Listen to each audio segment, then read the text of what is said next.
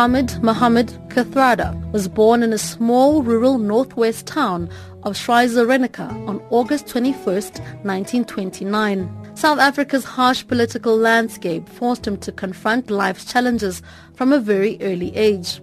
He had to move to Johannesburg, some 300 kilometers away, to attend school. The apartheid system had not catered for Indian children and the policy would not allow Kathrada to attend any of the white or black schools nearby. By age 12, Kathy, as he's affectionately known, began his political career by joining a non-racial club that was run by the Young Communist Party of South Africa. Kathy's brother Yusuf remembers his sibling as a firebrand leader even early on in his career. He was so humble and yet he would get his message across you know, forcefully. And that he, he was a dedicated person in those days. He didn't care for money, clothing or so. Here was a young man was prepared to devote all his life to bringing about a change where everyone in South Africa could enjoy the, the freedom that we did not have those days. Yeah, he inspired me to join the movement.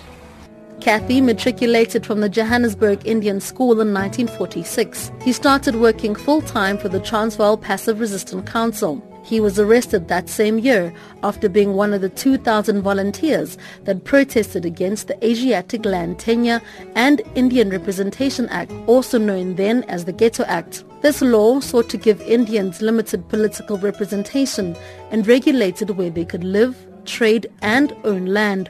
Kathrada spent a month in a Durban jail. That was his first stint in a prison for civil disobedience. Kathrada went on to attend the University of Witwatersrand, where he continued his political career with the Transvaal Indian Youth Congress. In 1951, he was part of the South African delegation to the World Youth Festival in Berlin, Germany. From there, he traveled to Poland for the Congress of the International Union of Students. Here, he visited the Auschwitz concentration camps, which impacted him significantly. The Polish visit impressed upon him the urgency of eradicating racism and the apartheid system in South Africa. Our house, on the one side was the white bank manager, behind us was the mayor, white, mm. on the other side were white. Mm. Because now we won't go into details, but the Indian, I mean, there was discriminatory laws applied differently to every oppressed group. Yes. Different so-called Bantu or Africans were tr- had different laws, colors different laws, Indians different laws. Mm-hmm. Uh, so that is the type of racialism that we encountered when we, when we were young. Kathrada developed close relationships with ANC stalwarts Walter Sisulu, J.B. Marks and former President Nelson Mandela through an alliance that had been formed between the African and Indian Congresses. The Dadoo Naicker Xuma Pact was signed in 1947, strengthening the alliance which also included SA Colored People's Organization and the SA Congress of Democrats. Within this alliance, Kathy worked hard to promote joint action as a leader of the Youth Action Committee, which had the responsibility of coordinating the youth wings of the African, Indian and other congresses. In 1952, Kathrada was again arrested alongside 20 others, including Mandela and Sisulu, for organizing the defiance campaign against unjust laws. He was sentenced to nine months in prison. In 1954, Kathrada was served with banning orders preventing him from participating in politics, but he ignored these. He carried on with work underground and was punished with a series of short imprisonment terms by the apartheid police. A year later, Kathy was instrumental in organizing the Congress of the People in Soweto, which gave birth to the Freedom Charter. Kathrada explained in this 2008 interview the purpose of the charter.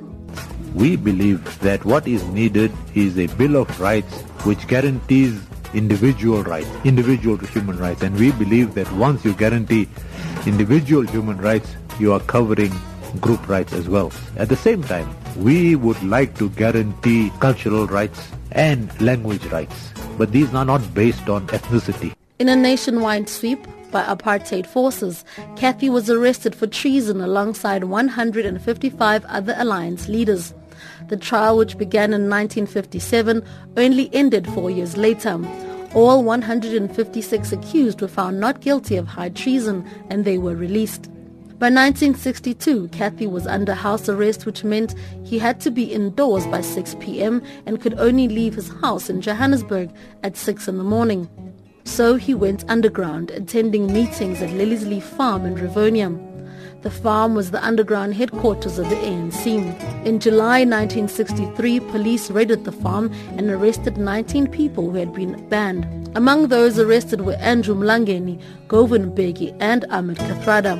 This was the 18th time he had been arrested for his political activities. The group was charged for organizing and directing the military wing of the ANC Umkhonto we Sizwe. Kathrada shared his experience in a past interview. By that time, Umkhonto was already formed, you know, 1961. And they were mainly interested in Umkhonto. And right from the time of the arrest, the police said, you are going to die, you are going to hang. For three months that we were uh, in detention and not even allowed to speak to each other, whenever the police came, they said, give us this information, otherwise you're going to hang. Uh, after the 19 days were over, we saw the lawyers for the first time. And they also said, prepare for the worst. The Rivonia trial, which is often referred to as the trial that changed South Africa, began in October 1963. Ten of the 19 arrested were facing charges of sabotage. After a grueling eight months of a highly publicized trial, on the 12th of June in 1964, eight of the Rivonia trialists were found guilty. Kathrada was found guilty of conspiracy. They were sentenced to life imprisonment. During an interview with the SABC, Kathrada recalled the day he was sentenced at the Palace of Justice in Pretoria 50 years before. He said Mandela had prepared them for the journey ahead. And under Madiba was a lawyer and a politician. And our leader said this case must be fought as a political case, not a criminal case. In other words, you don't apologize. If you go into the witness box and if there's evidence against you, genuine evidence, you don't dispute it. But you don't volunteer evidence that they don't have. Like I talk about myself, they had no evidence against me that I was in Umkhonto, although I was a member of the regional command. But I, I also gave my political views that although I'm not a member of MK, I admire MK. I admire their, their work. Well, I think uh, Madiba had set the tone of what the defense case was going to be, so that uh, right until, from the beginning till the end, till the day of, uh, of judgment, the expectation was death. And uh, at that time there was this 90-day detention act, when after the 90 days we saw our lawyers for the first time, and they also said prepare for the worst. So the expectation was, was death and the trial had to be conducted accordingly. Uh, if I may just paraphrase uh, Madiba's uh, address to court, uh, proclaim your political beliefs, no apologies, uh, no plea for mercy. And uh, if we are sentenced, there'll be no appeal. Because Madiba had said no apartheid court is going to reverse this judgment. Kathrada and the others were shipped to Robben Island to serve out their life sentences as political prisoners. He was 34 years old at the time. Upon his arrival at Robben Island, he was offered slightly better treatment than his black counterparts. He was given long trousers where African prisoners were reduced to wearing schoolboy shorts. In a 2011 interview with Top Billing, Kathy recounted the first day on the island. On that cold winter's rainy day was to change into prison clothes. All my colleagues, my seniors, my leaders, the regulations said they must have short trousers no socks, right through the winter. I, being an Indian, given long trousers. So when it came to food, I got got a loaf of bread every day. My Madiba, no bread. For 10 years. Ahmed Kathrada served 26 years of his life in prison. 18 of those years were at Robben Island. In 1982, he was moved to Pollsmoor Prison in Cape Town, joining former President Mandela, Andrew Mlangeni and others. While serving his sentence, he obtained four university degrees. The ANC also bestowed upon him their highest honor, the Isitwalandwe Award. He was released in 1989 and in the short film series 21 Icons, he recalls the joy at seeing children for the first time in 26 years.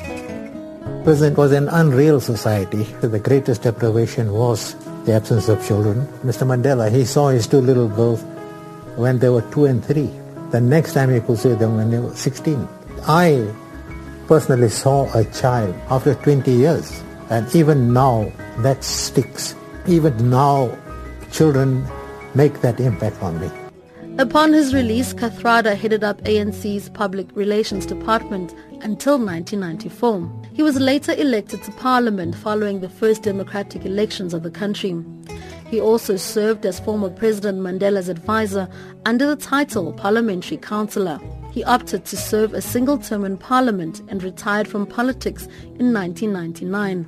Kathrada founded a foundation in his name in 2008 that champions non-racialism and promotes the values, rights and principles enshrined in the Freedom Charter and the Constitution of the country. At the launch of the foundation, Kathrada explained the reasons he embarked on this type of work.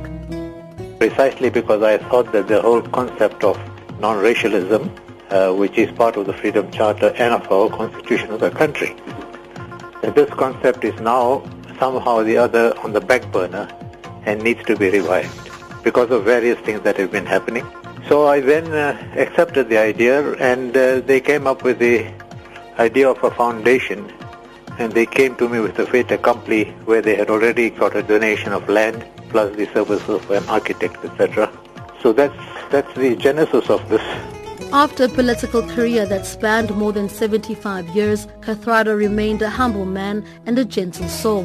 And despite the extreme challenges he faced, he always thought of himself as lucky. I'd like to be remembered as someone who contributed a little towards the freedom, bearing in mind all the time that we at least survived to freedom. So our contribution relatively was much less than those who made the supreme sacrifice, who never lived to see freedom. Uncle Kathy will be buried at the West Park Cemetery in Johannesburg. Uncle Kathy will be buried at the Avalon Cemetery in Soweto. I'm Norma Bolani in Johannesburg.